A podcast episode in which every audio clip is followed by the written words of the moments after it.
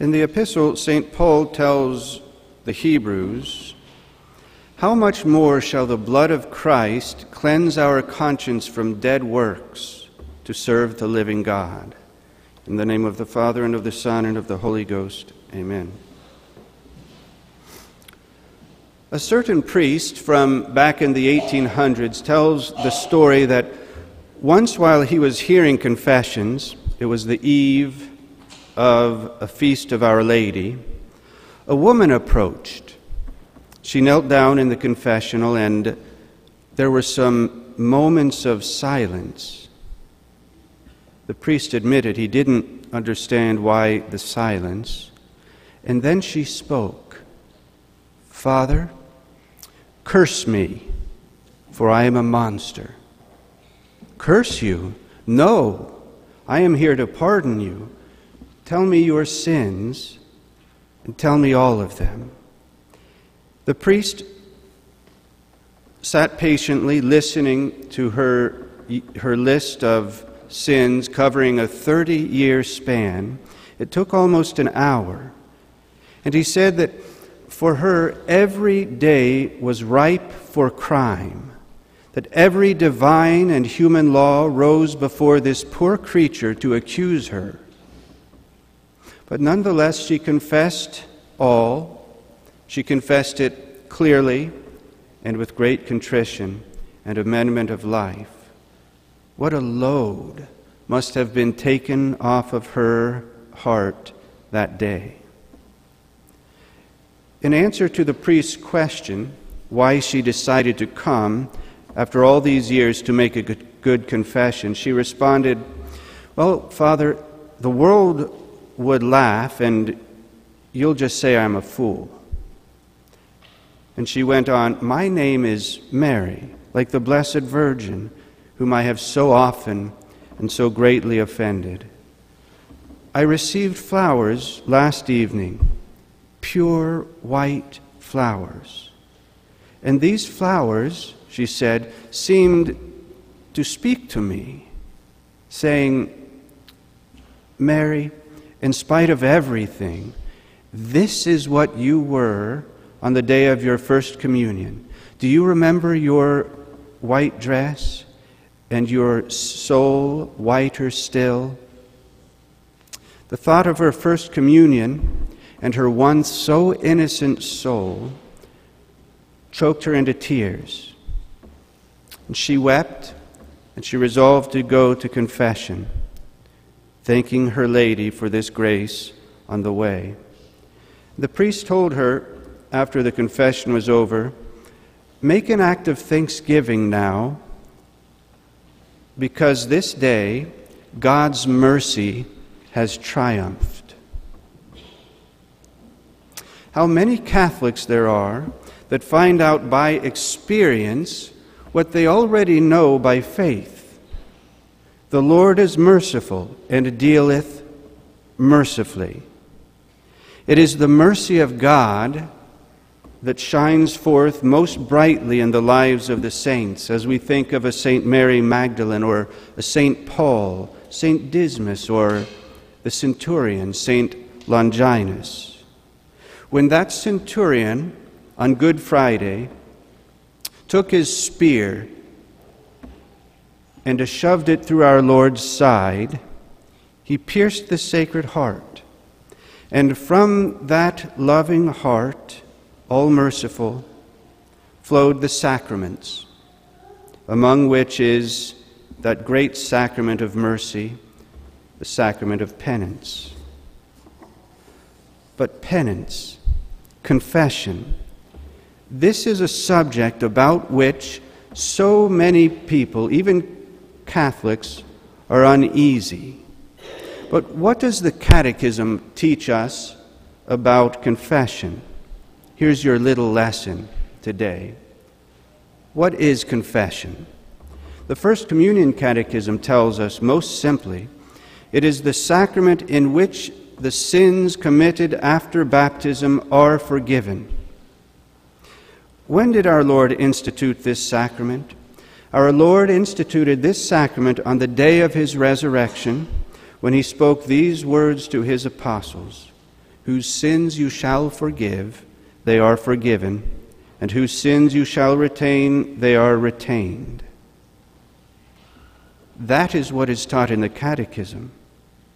But it was our Lord who said, Whose sins you shall forgive, they are forgiven. You know these words, but do you believe these words with faith?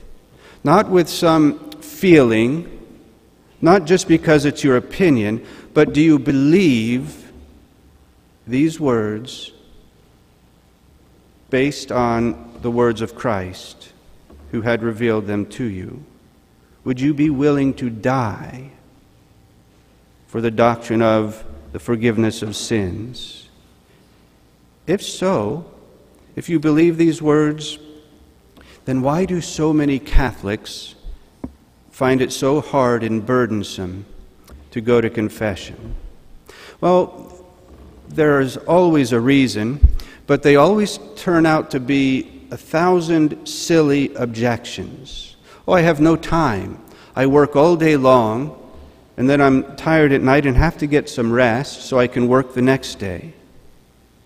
No time for your eternal salvation? What will the priest think? Well, in the words of St. Francis de Sales, I think you must be a very holy person, for only the saints have made so good a confession. Well, I'm not ready to give up my sins just yet. Well, in, at one point, you're going to have to give up your sins or face the judgment. But here, in the confessional, you will find your time of mercy and grace. Oh, it's too embarrassing what I have to say. Well, remember this that you will be forced one day at the last judgment to admit before all before every man that ever existed from the time of Adam to the last man, you will be forced to admit every sin, hidden or public, that you have committed. One man, hard of hearing, he says he cannot hear me in the confessional, so he says, Speak up. And he, he said, I'm not worried what people hear. They're going to hear about it one day anyway he's right, but we should still try to protect the seal of the confession.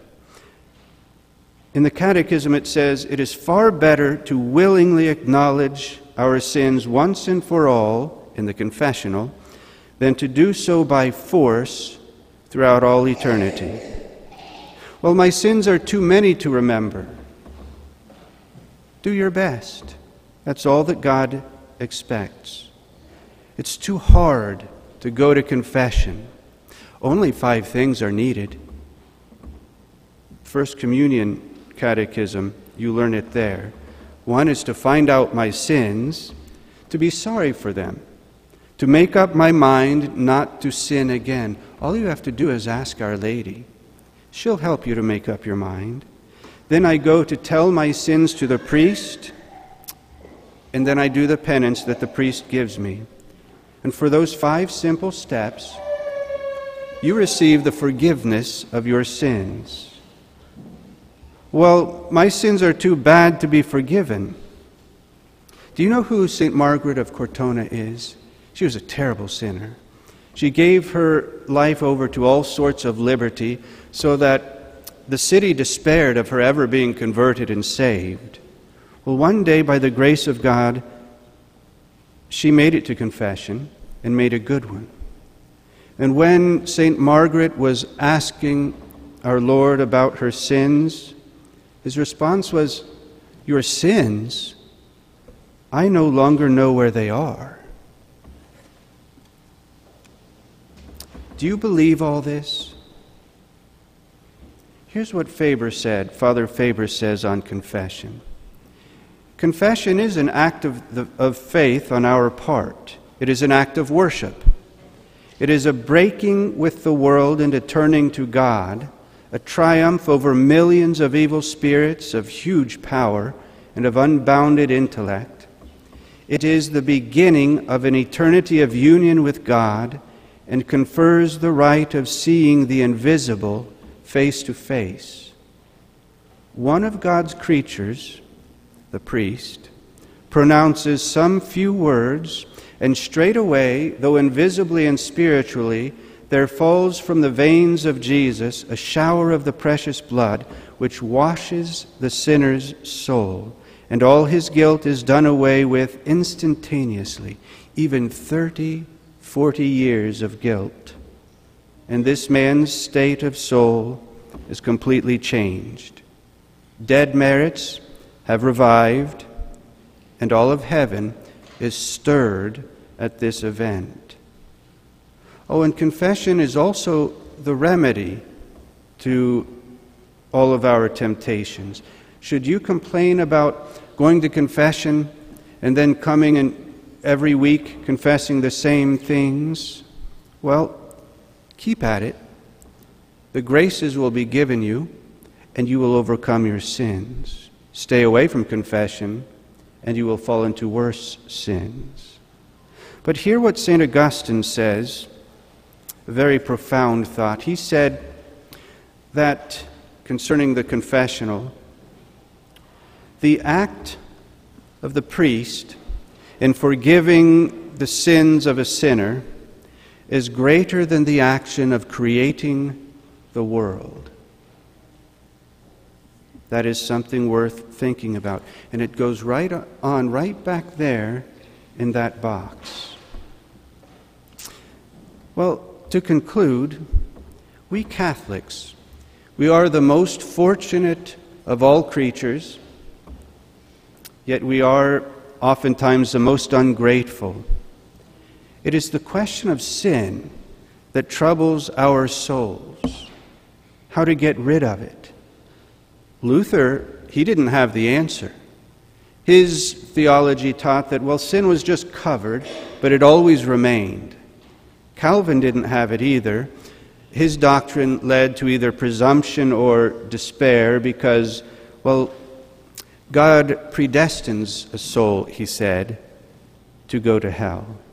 And the Jews, it's not there either because they rejected the Savior of whose blood washes away our sins. But our Lord Jesus Christ gave to his church, to his priest, the power to forgive sin, to remove sin from the soul. Of this we have God's Word. And who can doubt the Word of God? Whose sins you shall forgive, they are forgiven. Let us then make good use of the sacrament of penance these next two weeks so as to make ourselves worthy to receive our Easter duty. May God bless you. In the name of the Father, and of the Son, and of the Holy Ghost. Amen.